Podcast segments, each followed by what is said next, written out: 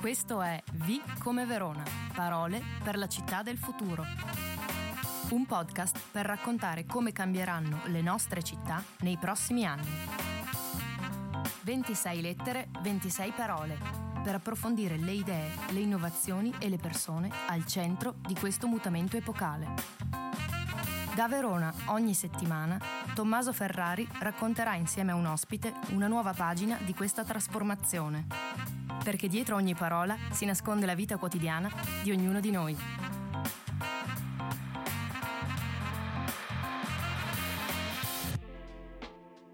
B come Big Data.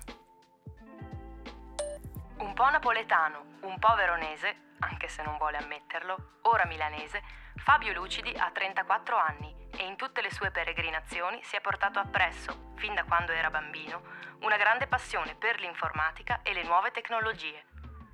Laureato in economia fra Verona e Venezia, oggi è manager in Deloitte, dove si occupa di Bitcoin, blockchain e altre cose apparentemente incomprensibili, ostinandosi a volerle spiegare a tutti, perché, come dice lui, Goonies never say die. Ciao Fabio, benvenuto a V come Verona e grazie per essere qui con noi. Ciao Tommy, grazie mille per questa bella opportunità. Siamo solo alla seconda parola del nostro dizionario, ce ne saranno 27, questo dizionario per la città del futuro, e ci troviamo davanti alla classica parola un po' nebulosa e, come dire, incomprensibile. Perché se è vero che Big Data ultimamente si parla tantissimo, è altrettanto vero che sostanzialmente nessuno ha le idee troppo chiare quando si nomina questa parola. Per cui da una parte sembra che Big Data sono la soluzione a tutti i problemi del prossimo futuro e invece per altri una sorta di oscura minaccia, perché lì dentro passano tutte le informazioni su di noi, su ciò che facciamo, sul mondo in cui viviamo. Con te quindi cerchiamo di capire cosa sono veramente i Big Data, come possiamo sfruttarli per migliorare le nostre vite e le nostre città e se dobbiamo veramente aver paura di loro o di chi le gestisce o di chi le utilizza. Beh, farò il possibile per portarvi in questo tema che è effettivamente complesso, ma come tutto dipende dall'uso che ne facciamo, non occorre averne paura, bisogna semplicemente conoscerlo un po' di più forse. Eh sì, perché Big Data, come tutti diciamo gli inglesismi, ha questa dose di fascino per alcuni, questo rigetto per altri e appunto questo nube oscura per molti altri, per cui fa già paura solo il nome. Allora partiamo con la prima domanda che sostanzialmente ci dice anche perché l'abbiamo scelta come parola per la città del futuro. Perché secondo te, Fabio, Big Data è una parola fondamentale per la città del futuro? Beh, partirei da un attimo una minima definizione, quantomeno il senso della parola. Big data significa unicamente grande mole di dati e in effetti è questo quell'oggetto con cui abbiamo a che fare. È una parola fondamentale per il nostro futuro per due motivi. In primis, ormai abbiamo gli strumenti tecnologici necessari per gestire quantità una volta impensabili di dati che produciamo quotidianamente, anche magari senza accorgercene. La seconda è che ormai da tanto tempo che abbiamo cominciato a sistematizzare dati che una volta non erano utilizzabili, dati provenienti da qualunque fonte, diciamo. Chiaramente la fonte siamo noi. Il punto è che adesso si riescono a gestire e sistematizzare anche dati che riteniamo magari irrilevanti. Questo punto dei dati che io chiamo irrilevanti, diciamo, o piccoli bit di informazione riguardo le nostre abitudini, quello che facciamo, quello che ci piace, anche inconsapevole, sottolineo di nuovo questo termine, è quello che rende davvero importante l'idea di Big Data per le città. Queste nuove informazioni che ora si possono utilizzare riguardo le nostre abitudini, quello che facciamo, può effettivamente aiutare molto il processo decisionale, al punto che forse può anche sostenerlo in anticipo, cioè può dare una previsione se una determinata scelta per la città potrà portare un beneficio oppure purtroppo ci sono anche questi casi, un danno, o se non può darci questa informazione con certezza, comunque può darcela da un punto di vista probabilistico, cioè dirci probabilmente questa scelta avrà una ripercussione molto positiva. Ecco, è uno strumento quindi che può aiutare nelle scelte, nella migliore delle ipotesi, che poi non è molto diverso da quello che succedeva prima. Pensiamo alle scelte che si facevano date alla mano. Ecco, adesso le scelte potranno essere molto più grandi e big data alla mano. Sì, infatti è interessante perché molto spesso si associano i grandi dati, i dati che ti seguono, i dati che dai inconsapevolmente, come una trappola di marketing, che potrebbe essere anche così in alcuni casi. Sulla città però, come dicevi tu, e secondo me è la riflessione più interessante, come invece dati per supporto alle decisioni. Questo tra l'altro è un vocabolario che sta arrivando alle nostre orecchie sempre di più, e cioè diciamo tool, strumenti di supporto alle decisioni, perché effettivamente abbiamo questa mole immensa di dati, alcuni che lasciamo in maniera inconsapevole, ma che diciamo sono una vera e propria miniera d'oro se usate in maniera consapevole, e che hanno ricadute anche nella vita quotidiana delle persone, perché in questo podcast noi vogliamo proprio far capire, e o meglio capire anche noi, queste parole che ricadute hanno sulla quotidianità. Allora ti voglio chiedere, Fabio, perché i big data hanno a che fare con un momento purtroppo quotidiano come la coda al semaforo, che apparentemente è una domanda che qualcuno mi potrebbe dichiarare pazzo. Dacci tu la risposta. Questa è una bellissima domanda, e quello del semaforo è un esempio tanto semplice quanto calzante di come i big data toccano le nostre vite. Può anche, e magari poi faccio qualche esempio, introdurre a qualche forma di interazione in futuro che avremo con i big data, da capire se positiva o negativa. Ma per rimanere sul pratico e su come tocca le nostre vite già oggi, possiamo dire che big data, assieme ad altre tecnologie, stanno alla base, diciamo, di tutti quei processi che generano i percorsi suggeriti dai navigatori, quando ad esempio andiamo a vedere che strada dobbiamo fare a una certa ora, se vogliamo fare la strada domani. Insomma, tutti questi modelli previsionali, grosso modo possiamo definirli così, si fondano sui big data, cioè tutti i dati raccolti in un certo ambito che possono aiutare a definire una soluzione a un problema. Quindi se voglio andare da un punto A a un punto B, ora come ora i software di navigazione si basano su informazioni molto semplici come la distanza metrica e la velocità media, ma anche quelli un pochino più avanzati su cosa hanno fatto persone come noi prima di noi, essenzialmente, con una gamma di informazioni raccolte inimmaginabile, perché si va dal che modello di telefono avevano quelle persone che l'hanno fatto, erano uomini, donne, bambini, erano alti, erano bassi, camminavano più veloce, meno veloce, andavano in macchina, non andavano in macchina, connettendo poi tutte queste informazioni che ci sembrano piuttosto, come dire, ovvie comunque in quell'area, anche con molte altre. Per molte altre intendo ad esempio nei casi più evoluti, ecco, andiamo proprio nel mondo più evoluto, che modello di automobile, che sono tutte informazioni che si miscelano poi con altre, anche in maniera aggregata, e creano una previsione. Ora, questo percorso che ho intrapreso con questi esempi porta più verso il mondo del marketing, ma per andare verso il percorso più utile ai fini di una città, pensiamo a quanto sarebbe utile poter interrogare questi dati per scegliere nelle scelte urbanistiche, se in un determinato incrocio non è preferibile avere invece essere sostituito l'incrocio con la rotatoria, ad esempio analizzando i flussi di traffico, il tempo di permanenza al semaforo, o ancora purtroppo il numero di incidenti che possono accadere a un incrocio semaforico. Quindi questo è un utilizzo virtuoso, se vogliamo, che possiamo prevedere dei big data e che ci coinvolge molto da vicino.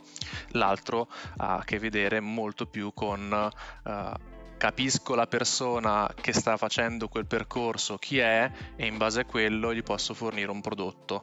E questo è chiaramente un mondo futuro, non troppo futuro, che fortunatamente si è allontanato con la normativa GDPR promossa a livello europeo, che tutela parecchio i nostri dati da questo tipo di utilizzo. E quindi abbiamo capito il link tra big data e semaforo. Mi viene da dire anche quindi di pianificazione. Ha senso pedonalizzare quell'area, o qual è la compensazione magari di parcheggi oppure di aree invece carrabili se faccio una pedonalizzazione di un'area? Oppure ancora una mappa che incrocia i bisogni sociali che ci possono essere di determinati cittadini con gli spazi a disposizione, quindi io intervengo lì, metto lì un servizio in base a dei dati che io ho aggregato. Quindi un'idea di big data che, appunto, passami il termine, possono essere visti come minaccia, marketing, o invece enorme opportunità da sfruttare in ambito pianificatorio. E scopriamo anche qui che quindi è una parola che nonostante sembri complessa e tecnica ha delle ricadute quotidiane, cosa che in realtà non capita spessissimo, perché a sentirla sembra una parola distante da noi, molto complicata e, tra virgolette, poco comprensibile a chi non si intende strettamente di tecnologia o di informatica. Insomma, big data sembra una parola da nerd. Allora, abbiamo capito che può essere un po' quotidiana, anzi molto quotidiana, ma perché i big data non sono un problema soltanto per i nerd come te, scherzo, o per gli informatici, ma riguardano anche me? Questo è un tema molto affascinante, come noi percepiamo, quanto noi percepiamo vicina o distante una parola. In realtà big data è una parola che ci fa compagnia anche di notte. Adesso faccio l'esempio pratico, ma con tutte le tecnologie wearable che monitorano il sonno, che sentono il respiro, che sentono la frequenza cardiaca, capisci bene che stiamo rilevando dati personali, inteso anche semplicemente come dati della persona, costantemente, e sono tutti dati che, come ogni forma di tecnologia, se gestiti in un certo modo danno un beneficio, se gestiti in un certo altro possono creare più di qualche problema. Big data è una parola che un po' spaventa, e lo comprendo molto bene, anche perché è venuta alla ribalta qualche anno fa con il caso Cambridge Analytica. Cambridge Analytica ha rilevato, raccolto centinaia di informazioni per centinaia di migliaia di utenti, le ha aggregate, lavorate in una certa maniera per studiare un modello di efficacia nella targetizzazione di messaggi, sostanzialmente di campagne politiche, insomma, per andare al voto. Capisci bene che quindi un utilizzo virtuoso da un utilizzo non virtuoso non dipendono dalla tecnologia in sé, ma dipendono chiaramente da chi e come la utilizza. Non è un problema obiettivamente solo per gli informatici e nerd, anzi mi sento di dire che per loro forse è la soluzione a molti dei problemi che ogni giorno devono affrontare. E tipicamente chi, diciamo, nerd o informatici, o chiamo più in generale gli scienziati, si basano sull'osservazione del mondo per risolverci i nostri problemi. Big data è uno strumento molto utile per farlo, e i problemi che loro risolvono tipicamente sono i problemi che noi creiamo, che talvolta ci creiamo da soli anche in maniera inconsapevole. Faccio un esempio anche qui molto semplice. perché dovrei aver bisogno di ricevere in 4 millisecondi o 8 millisecondi o un tempo giù di lì una diversa risposta da Google? Non c'è un motivo apparente, eppure Big Data e altre tecnologie servono a minimizzare ogni volta questi tempi di risposta, ma l'esigenza di avere risposte molto veloci chiaramente la creiamo noi, così sì, come l'esigenza... Sì? Scusa? No, dicevo, paradossalmente quindi i big data più che, cioè, non sono proprio un problema per, diciamo, gli informatici, scienziati o i cosiddetti nerd, cioè anzi sono un problema tra virgolette per chi non fa parte di quella categoria, un problema in senso non cioè non veramente un problema, ma potrebbe essere un'opportunità, nel senso che per chi ci sa navigare sono opportunità per studi, opportunità per soluzioni. Su come gestirli è un problema soprattutto nostro, e quindi soprattutto da cittadini che dobbiamo diventare più consapevoli, e da pubbliche amministrazioni che devono diventare sempre più consapevoli nel saperle gestire. E da questo punto di vista un altro termine che si accompagna spesso a big data è quello delle smart city. È uno dei termini che sono diventati rapidamente di moda, ma che anche in questo caso, come dire, li si è sentiti molto nelle TV, nei dibattiti politici, senza però dargli un significato sempre precisissimo. E infatti nella nostra città, Verona, Smart City è diventata un'etichetta un po' buona per tutte le stagioni, come dire, per tutti gli interventi, no? Dal wifi alle luci a LED dell'illuminazione pubblica.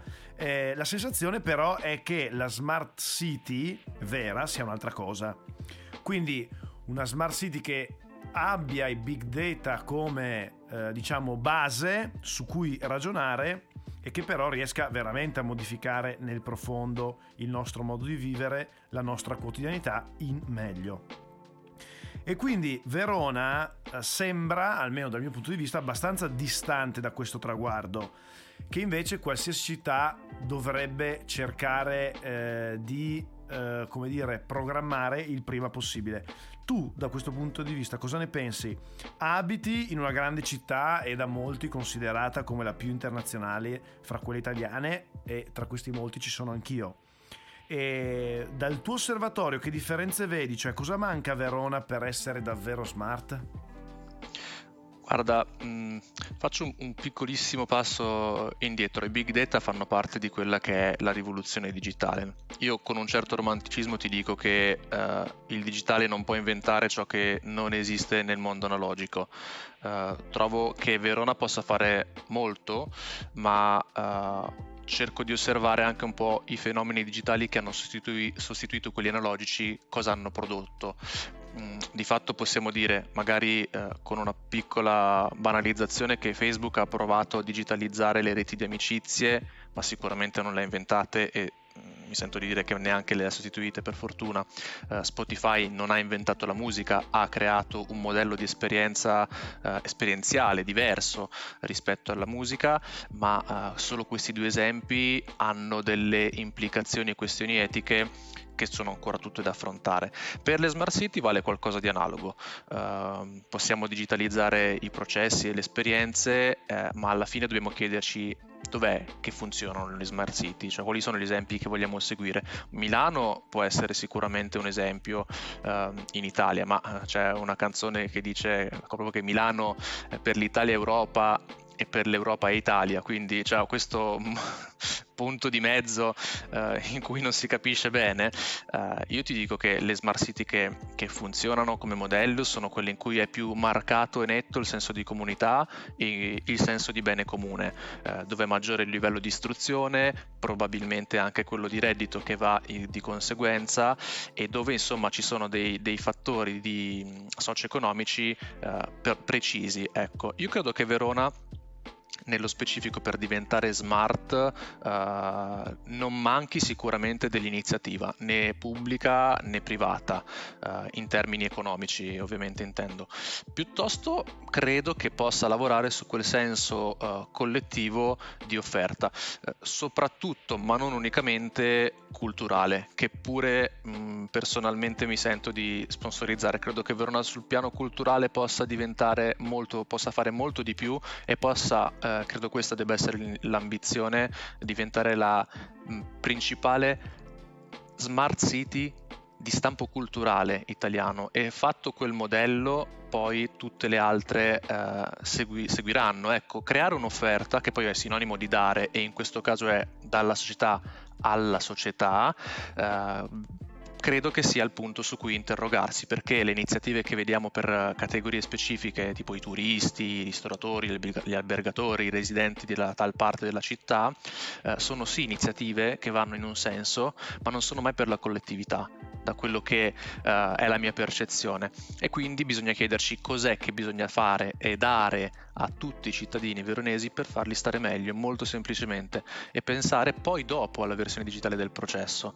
Per essere molto molto pratici, rende più smart city un piano ciclabile realistico e reale, anziché mettere 10 colonnine per le auto elettriche integrate col wifi e tutto quello che vuoi. Però siamo molto pratici, meglio avere dei percorsi ciclabili che ti rendono vivibile una città, molto più vivibile di prima, e poi l'interazione del digitale la puoi creare dopo o sopra questa infrastruttura.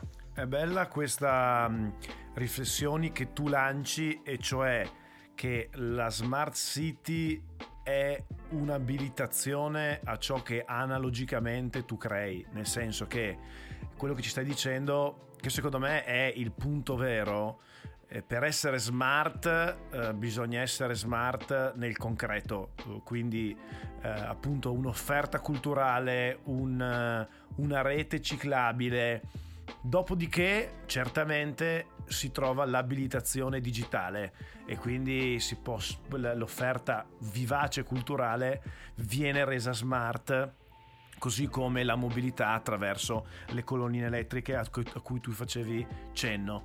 E questo secondo me ci dobbiamo un po' portare con noi, nella logica che queste parole, come tu prima dicevi, il digitale non ha creato niente che nella realtà c'è già, quindi Facebook le amicizie o Spotify la musica, così come la smart city non deve essere pensata solo al dispositivo, ma a un processo di programmazione della città che è molto analogico, e anzi mi verrebbe di dire assolutamente umano. Come domanda finale, perché siamo arrivati purtroppo alla fine, anche se parlerei con te Fabio veramente per ore, alla nostra domanda finale che avevamo già fatto alla nostra prima ospite Francesca sull'accessibilità, e quindi noi te la ribaltiamo invece sul tema dei big data. E quindi domani tu ti risvegli sindaco della tua città, qual è il primo intervento che fai riguardo i big data? Allora, non è un tema semplice, ma io mi sento di dire pronti via una partnership per l'ottimizzazione della gestione dei dati, in modo da sviluppare le idee che nel frattempo si possono raccogliere a livello comunale. È un'iniziativa che può avere tante forme, ma facciamo un esempio molto pratico. Io non credo che ci siano particolari problemi a sviluppare una partnership tra Google Italia e l'Università di Verona. In questo senso si può creare una piattaforma che, messa a disposizione un determinato set di dati, sviluppi quegli strumenti che ti permettano poi di valutare le idee dei cittadini, della cittadinanza, che ovviamente vanno ascoltate. Se poi mi chiedi quale di queste idee, possiamo anche qui veramente discutere per ore, e anche a me fa piacere discutere per ore con te. Partirei, una che mi viene in mente è provare a sviluppare dei profili più precisi di chi sono i turisti e i visitatori di Verona, ma soprattutto di chi sono e che esigenze hanno i cittadini di Verona per ciascuna area in cui vivono e per le aree che vivono. Questo per me è il primo passo per iniziare a pensare e soprattutto supportare quelle iniziative di pubblica utilità e capire poi ex post, che è una cosa che va sempre fatta quando si mette in pista un'iniziativa, che effetto hanno avuto. Interessantissimo, perché hai messo assieme università, partnership con aziende che creano comunque innovazione e posti di lavoro, pubblica utilità per i cittadini nei vari quartieri, nelle varie aree della città, e analisi di un fenomeno che è sicuramente portatore di ricchezza nella nostra città, ma che deve essere gestito come il turismo. Sono riflessioni interessantissime e che ci portiamo a casa anche come possibilità concrete per la Verona del futuro. Grazie mille Fabio per essere stato con noi e per averci veramente illuminato un po' il sentiero oscuro dei big data e aiutandoci soprattutto a scrivere un'altra pagina del nostro dizionario. Ultimissima domanda è, visto che noi facciamo tutte le lettere fino alla Z, la prossima sarà la C. Secondo te quale sarà la prossima parola? Ma a me piacerebbe sentire parlare di community. Vedremo se ha fatto giusto Fabio, ma in qualche modo forse ne parleremo. Grazie mille ancora e ti auguro una buona giornata. Grazie mille a te. Ciao a tutti, a presto. E secondo voi, quale sarà la prossima parola del nostro alfabeto per la città del futuro? Fatemelo sapere sui miei profili Instagram e Facebook cercando Tommaso Ferrari o su quelli del Movimento Civico Traguardi. Se questo podcast vi è piaciuto, continuate a seguirlo e parlatene con i vostri amici. L'appuntamento è per la prossima settimana con la prossima puntata di V come Verona, parole per la città del futuro. Ciao!